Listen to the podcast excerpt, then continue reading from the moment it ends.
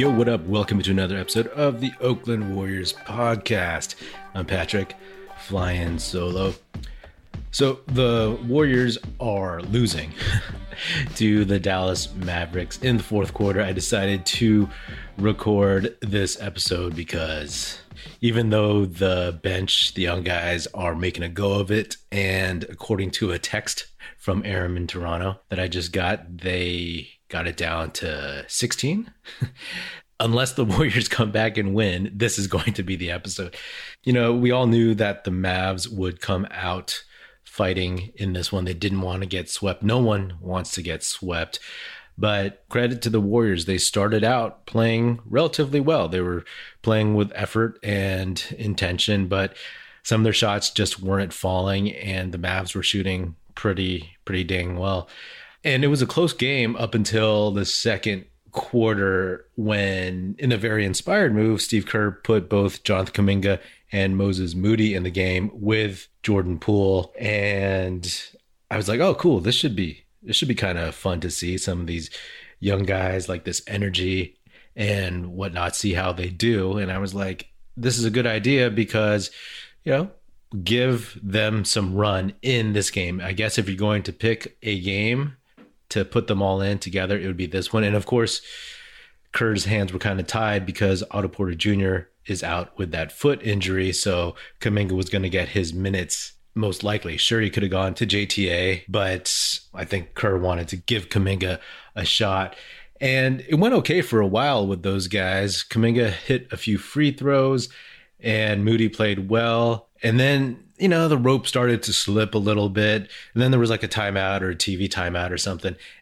Honestly, I was expecting subs for either both Moody and Kuminga or at least one of them, but they were still in there and Kerr went with them. And honestly, that's kind of where they let go of the rope a little bit, right? The lead got up to double digits. And more importantly, the Mavs, they built up a lot of confidence. The crowd got into it, and the Mavs found their deep shooting stroke. So even though it was only 10 points or so, roughly, that the Warriors were behind, yeah, it was one of those things. You insert Steph, you insert Draymond, you insert the starters, and it's well within reach. But, you know, we knew that eventually the Mavericks would have a game where they shot the lights out, and this happened to be it. They just kept hitting shots, and the Warriors couldn't overcome them in the second quarter. And then they were down by 15. And then there was that weird rain delay where there was a leak in the roof, which seemed to go on for like, an extra 15 minutes at least. So I thought that maybe that would cool off the Mavs. And I think that's kind of the general consensus, like the logical thing to assume, but it didn't. And they just kept draining threes all over the court. The Warriors, they were a step slow on defense. And again, they were still sloppy. And that was it. You know, that was pretty much it. I said at halftime with a 15 point deficit, that I was hoping that the Warriors would clean up some of their mistakes a little bit, make up for the young guys putting them in the hole, and that the Mavs would not shoot this well for the whole game. But if they were to shoot that well, then hats off to them. They earned that and they deserve that because it's hard to beat a team when they are raining threes that crazily. So as I check the score right now, as I check the score right now, it's 110.97. So maybe I st- spoke too soon, but uh, let me check this out. Okay, they got it down to 110, 102 with three minutes, 22 seconds left. So I'm going to go and watch this and put this on pause. If, uh, if they win, this will be a really funny intro for, for an episode. Okay, so I'm back. I went down to watch the game and the Warriors were down by eight, and they put some of their starters in. But ultimately, the the Mavs they hit enough shots. But hey, you know, props to the bench guys: Kuminga, Moody, Bjelica, Poole, and Damion Lee for bringing them back from that massive deficit. Honestly, that's kind of a kind of a positive, right? That they kept fighting, kept scrapping. I mean, if the Warriors had actually won this game, that would have been a very, very weird way to win, a weird ending. Not only to come back from a 30 point deficit, whatever it was, but to have your bench do it and then put your starters back in and then have them finish it off. But it didn't happen. and we're going back to San Francisco on Thursday. But it is what it is. The Warriors they they battled, but they just couldn't pull this one out. I think that when you get a team that's shooting this hot, hopefully, you know, the Mavs don't shoot this hot in game five back at Chase Center because that would be problematic. But at least this gives the Warriors a chance to just regroup and focus like they did when they closed out at Chase Center against the Nuggets, which was a similar situation. The Warriors had taken the first three of the first round series, and then they lost game four in Denver and then they just close out game five at home. So hopefully that's the trend for this thing as well. Again, just like Aram in Toronto said in the last episode, I don't think the Mavericks have enough talent to be the first team to come back from an 0-3 deficit. But, you know, with those thoughts in the back of your mind of the 3-1 lead in the 2016 finals. If you're a warriors fan there's always a little little bit of you that's like kind of kind of scared kind of uncertain about it being uh, over until it's really really over. But like they did with the memphis grizzlies they had that terrible game in game five in memphis and then closed out at home and moved on so that's what I'm hoping for. That's what I'm expecting. The Warriors outscored the Mavericks 39 20 in the fourth quarter. So they made a go of it, right? They made a go of it. And uh, that's, I guess, all you could ask for when you raise the white flag and put your subs in that they kept fighting. Also, hey, the starters didn't play a ton of minutes. Draymond, he didn't come back in in the fourth. He played 26 minutes. Steph played 33. Klay played 28.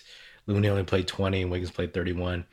The Warriors had some chances once they got it down to eight or 10, but some defensive lapses, breakdowns, and a couple turnovers. You know, the Jonathan Kuminga charge and then the Jordan Poole dribbling and slipping. I mean, that dude slips a lot, man. he slips a lot. Maybe he should look at getting some better traction on his basketball shoes, but it is what it is. It made it exciting kind of feels like the Warriors lost two different games, but that's that's all right. It just counts for counts for one.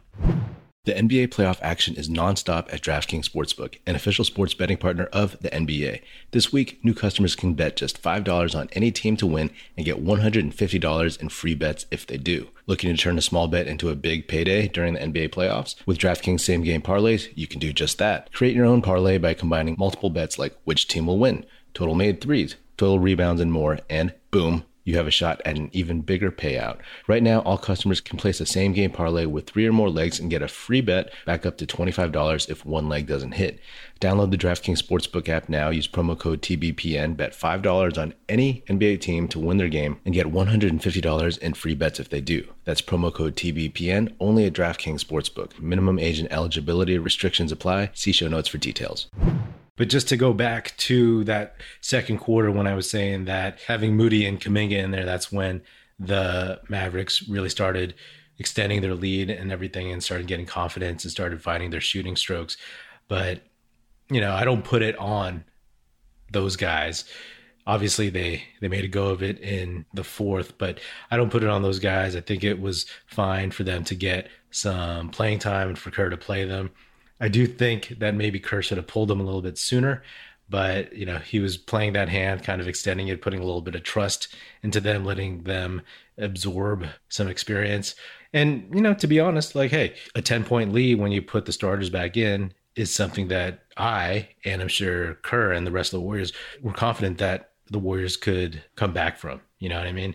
But they didn't until the fourth quarter with the subs, and uh, that's just how how it goes. Anyway, I wasn't too disappointed in the Warriors' effort. I just thought that they were a little bit sloppy, and you know, hats off to the Mavs. They just shot the lights out when it came down to it.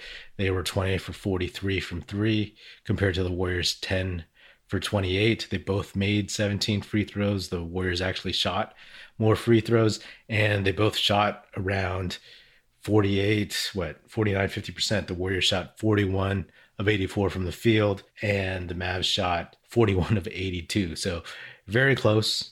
You know, uh, the Warriors, I mean, in terms of turnovers, it was eight to nine. The Warriors had nine. So it was really just the Mavs shooting the lights out of everything. And uh, you move on from there. You know, hopefully there's some adjustments to make, and the Warriors lick their wounds from tonight. They go home, get some rest, and come out. And hopefully the crowd helps overwhelm the Mavs, and we move on to the finals and call it a day. But hopefully, hopefully, the Mavs don't shoot this well again, and the Warriors like really, really take this next game seriously. I feel like they will because they've taken this Mavs series very seriously. They took game one very seriously. They took game three very seriously. So I feel like they came out wanting to win this game. It just didn't work out for them. So I expect that kind of effort on Thursday, even more so. They just want to end this, get some rest, and hopefully, I don't know, hopefully Otto Porter Jr. is good to go. Hopefully he's ready to go. They really missed him a little bit, especially when they had to play a bunch of the young guys. It would be helpful to have him as an option, having his veteran leadership, his savvy, his shooting, his rebounding, all that stuff. So fingers crossed that he's good to go for game five. Anyway, I ain't mad about this game, to be honest, but if they lose game five, then I'll be in a worse mood and I'll be sweating a little bit more. That's another episode of the Oakland Warriors podcast. Be sure to subscribe wherever you get your podcast. Feel free to hit me up on Twitter at Patrick Lupino or at Oakland Warriors. Check us out, at oaklandwarriors.com. And be sure to check out our YouTube channel, youtube.com slash Oakland Warriors. Also check us out at oaklandwarriors.com and be sure to tell your fellow Warrior fan friends to tune in and listen to the Oakland Warriors podcast. It's produced by National Film Society and is a part of the Basketball Podcast Network. And if you're so inclined, please do leave us a five-star rating on Apple Podcasts and or Spotify and leave us a nice review on Apple Podcasts. That would be hugely helpful. Thanks for listening. That's it. Music in this episode provided by Paper Sun. Special thanks to Paul Amardo for production support. See you next time.